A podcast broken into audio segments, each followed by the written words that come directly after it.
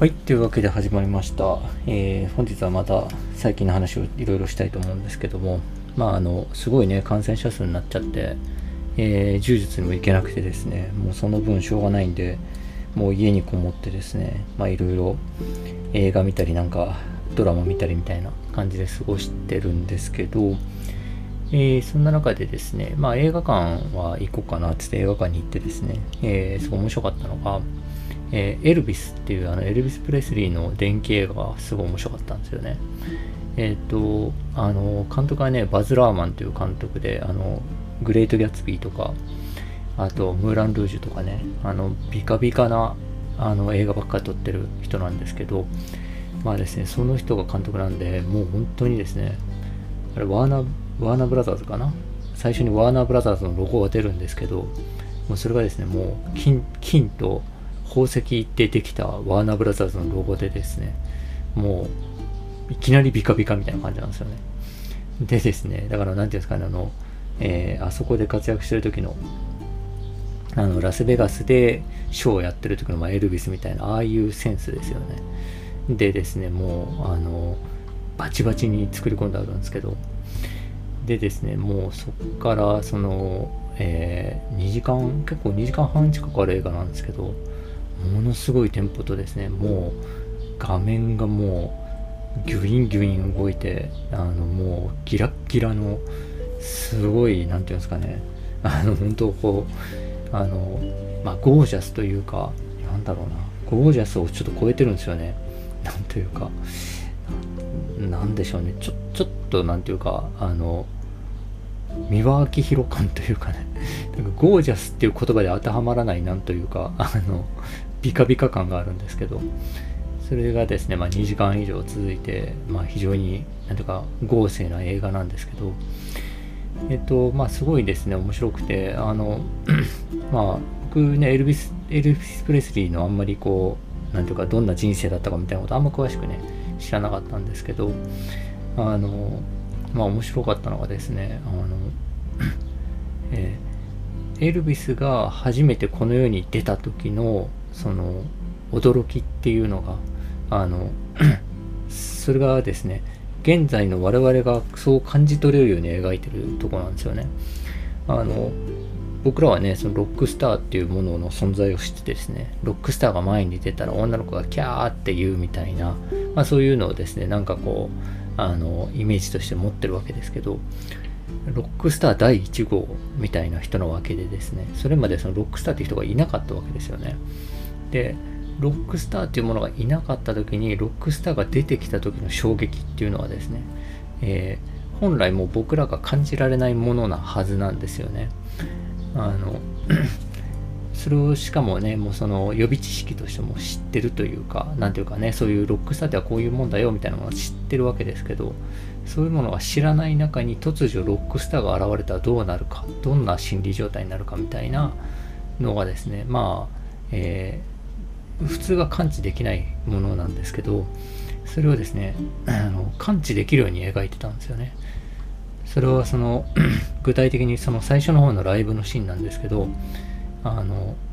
まずあの南部のあのメンフィスでしたっけ？アメリカのまあ南部の方の話なんであの全員ですねすごい保守的なんですよね。男はみんなですねあのなんていうんですかねあの IB カットっていうんですかね。なんかほんと単発なんか角刈りのちょっと長いみたいなやつでですね。で女の人はですね、まあ、みんなこう髪の毛をこう祝えてあのなんていうんですかね本当にこう古式ゆかしいなんかなんていうか南部のドレスみたいな感じの格好をしてるんですよね。でその人たちがですね、まあ、その音楽を聴きに来るんですけども本当音楽を聴きに来ましたみたいな感じで全員ですね体育館みたいなところにこうパイプ椅子に並んで座ってるんですよね。ですごいですね前でまあおじさんがカントリーソング歌ってでそれ聞いてパチパチパチみたいな。まあそんな感じなんですけどそこにですねもういきなりその若いエルビスが来るわけですよね。そしたらそれがもうそのあの全身ピンクのスーツでですね頭がリーゼントっていうまあその世界観からしたらすごい異形なんですよね。でそれ見て男の人がですねあのえっと、おいな、女みたいな髪切ってやろうかみたいなやじ飛ばして、あはははみたいになるんですけど、それもですね、まあ、僕今の僕らからしたらですねそんな長いかこのリーゼントみたいな。そんな長く見えなくてですね。であこれがなんかそういう風に受け取られるんだみたいな感じなんですよね。でしかも真っピンクのスーツを着てると全身。だからまあそのですねそのなんていうか異形さみたいなのはでも今の僕らの感覚で言うとですね下田景樹とかフワちゃんとかみたいなですねまああんな感じだと思うんですよね。もうなんかなんだこれみたいななんだそれみたいな感じだと思うんですけど。でですねそんな中でこうあのこうロックを歌い始めてですね。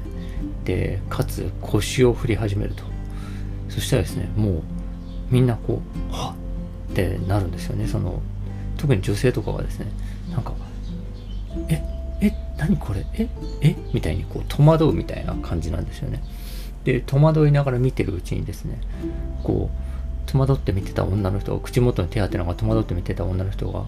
あの「ひゃひゃって言ってですねまあしゃしゃっくりみたいにこうあの悲鳴を出すんですよね。で悲鳴がこう喉の奥から悲鳴が漏れたことにですね自分自身でびっくりしてるんですよねえ？何？私なんでこんな悲鳴声出したの？みたいな感じなんですよね。でですねあのそうするうちにそのどんどんどんどんですね、まあ、いろんなとこ女の人が悲鳴を上げ始めてですね。でそれであの、えー、どんどんその何ていうか悲鳴がでかくなっていて反響乱状態になっていくと。でそれがですね向こうのまあ、南部のですね古式ゆかしいすごい保守的なね特に女性に対しては保守的なその土地でですねまあ多分性的にもすごく抑圧されてる中にですねいきなりこうセックスの塊みたいなですねあの、まあ、エルビス・プレスリーが前で腰を振り始めるともう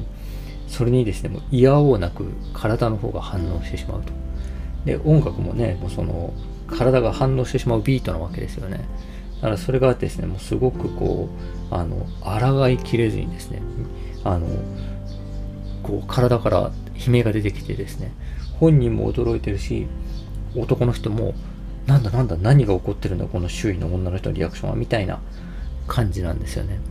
でそれがですねもうその感じっていうのがあエルビスが世の中に出てきた時に本当こんな感じだったんだみたいな感じで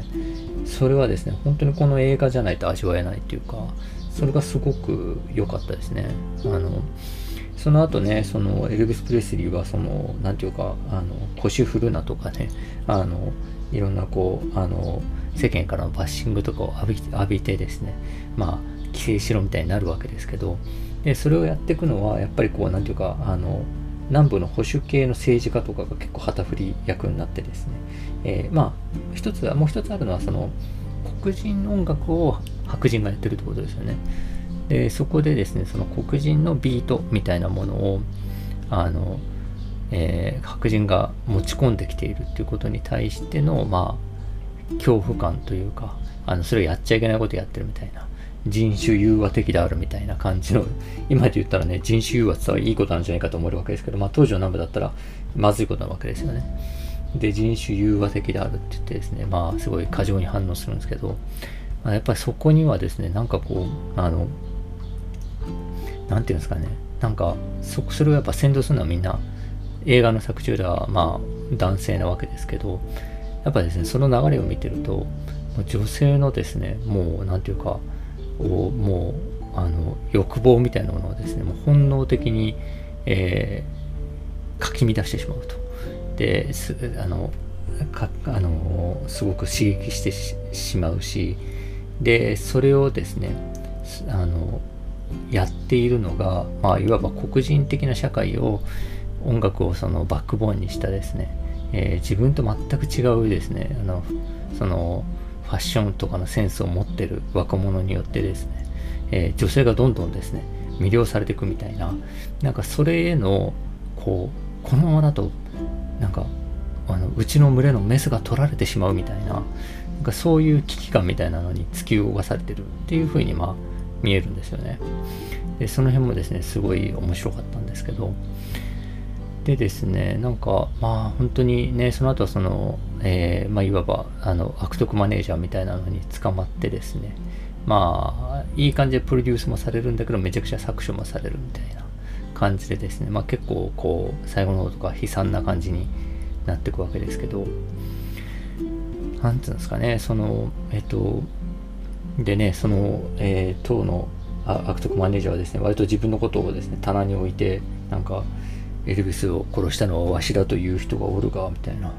あのわしじゃない。愛によって殺されたんじゃみたいなことですねなんか晩年言ってるんですけどいやおめえだろみたいな気持ちもありつつですね。ただ確かにそれもわかるというかもう何て言うんですかね。あまりにも強烈なんですよねその存在というかそのえっと前ねあの掃除の話してた時に無用の用っていう話してたんですけどその無用の用ってねそのいなくてもいなくてもいいということがすごくあの何て言うかある種なんか生存に役立つんだとか、えー、それがその全体の中で役に立ってるんだみたいな、まあ、話ですけどそれの真逆なんですよね。もう 有用すぎるというかあのこれを見たら、えー、絶対ほっとけないしで本人も自分自身をほっとけないみたいな。何つったかな作中でなんかネット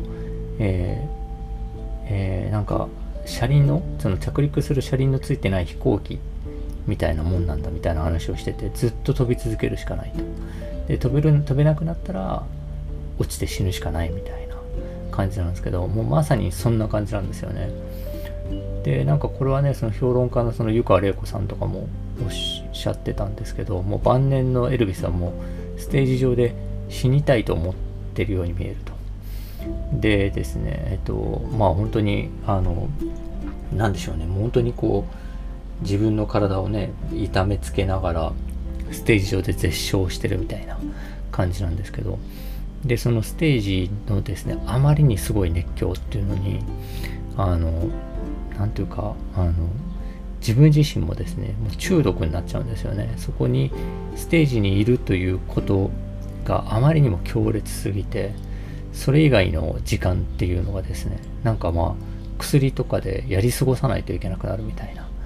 感じなんですよね。でこれはですねまあ本当僕はこのですね1億分の1ぐらいのスケールで味わったことがあって何かというとえっ、ー、と、10年ぐらい前かな。10年ぐらい前にですね、中国の大学で講義というか対談みたいなことをするっていう謎のちょっとイベントがあってですね。で、まあ僕日本語で普通にやってたんですけど、で、その時にですね、あの、えっ、ー、と、まあ結構ですね、もう北京大学っていうね、めちゃくちゃそのエリート大学でやったんですけど、明らかにですね、対談相手含めて確実に自分が一番バカだろうみたいな感じだったんで、もうこれはもう、何て言うか、面白いこと言ってごまかすしかないと。で、その本当に北京の大学生たち超エリートなんで、日本語もなんか大体わかるんですよね。通訳ついてるんですけど、通訳する前にみんな笑ってたりとかする。するんで、あ、こんな通じるんだったらもうギャグいっぱい言ってごまかそうとか思ってですね、めちゃくちゃ笑い取ってたんですよ。で、あ、よかったよかった、受けてと思ってですね、ステージから降りてですね、降りようとしたらですね、こう、女子大学生たちがわーって来て、あの、なんかすごい話が面白かったって、うんぬんかんなんでってな感じでわーって言って、ウェイボーって向こうのツイッターみたいなのがあるんですけど、えー、ウェイボーやってたら教えてくださいとかでわーって来たんですよ。もう数十人ぐらいに囲まれたんですよね。でですね、それは僕の、なんていうか、なんか多分その、なんていうか、日本から来た編集者でみたいなのとかの掛け合わせでですね、なんかうまいことハマってそういう状態になったんですけど、そんなですね、アイドルみたいな扱いを受けるたことは人生でそれ1回だったんですけど、で、すごい、なんだこれってなったんですが、えー、これが日常だと、あ、これはすぐ頭おかしくなるとは思ったんですよね。その僕が、そのですね、数十秒だけ味わった、そのアイドル、アイドルの生活みたいなものですね、まあ、まさにこう生活にしてる人っていうのは世の中にいるわけで、それが通常みたいな人がいるわけですよね。それってもう半端じゃないなと思ったんですよね。これで勘違いしないやつの方がすごいすごいし逆に勘違いしないと維持できなそうだしみたいな感じですね。なんかこの状態が常で生きてる人いるんだ世の中にその時すごい思ったんですけど、まあ、エルビス・プレスリーとかそれのもう1億倍ぐらいな感じなんですよね。だからですね本当にこれは生きてらんないと思いましたね。なんかまともに生きてらんないなと思って、まあ、実際ねそうやってこう持ち崩しておくわけですけど。でですねあとああれかちょっと話忘れたんですけどちょっとその前半のですねあのその時のそのエルビスの、えー、なんていうか衝撃ぶりっていうのが今の僕らにも伝わるように描かれてるって話なんですけどそれを見た時にすごい一つ思い出したのがですねえっとアメリカかな？アメリカのグラフィックノベルのまあ漫画ですね。アメリカのコミックのアライバルっていうコミックがあって、まあ、コミックっつってもですねめちゃくちゃでかい絵本みたいなやつでページ数も多分百何十ページとか100ページとかそれぐらいだと思うんですけどでセリフも一切なくてですね。えー、なんかスケッチみたいな絵柄スケッチっつうのかな？まあそういう絵柄で描かれてるえー、本なんですが、ものすごくアーティスティックな本なんですけど、それがですね、その、アライバルって到着って意味ですよね。その、なんですが、あの、アメリカに移民してきた人たちの話なんですよね。なんですけど、そのアメリカっていうのが、その、えー、例えばそのニューヨークのあの、ね、あの自由の女神あたりにあったの移民が入ってくる港ありますけどあの港とか船とかはそのままな感じなんですけど建造物とかですねその場にいる生き物とかはですね全く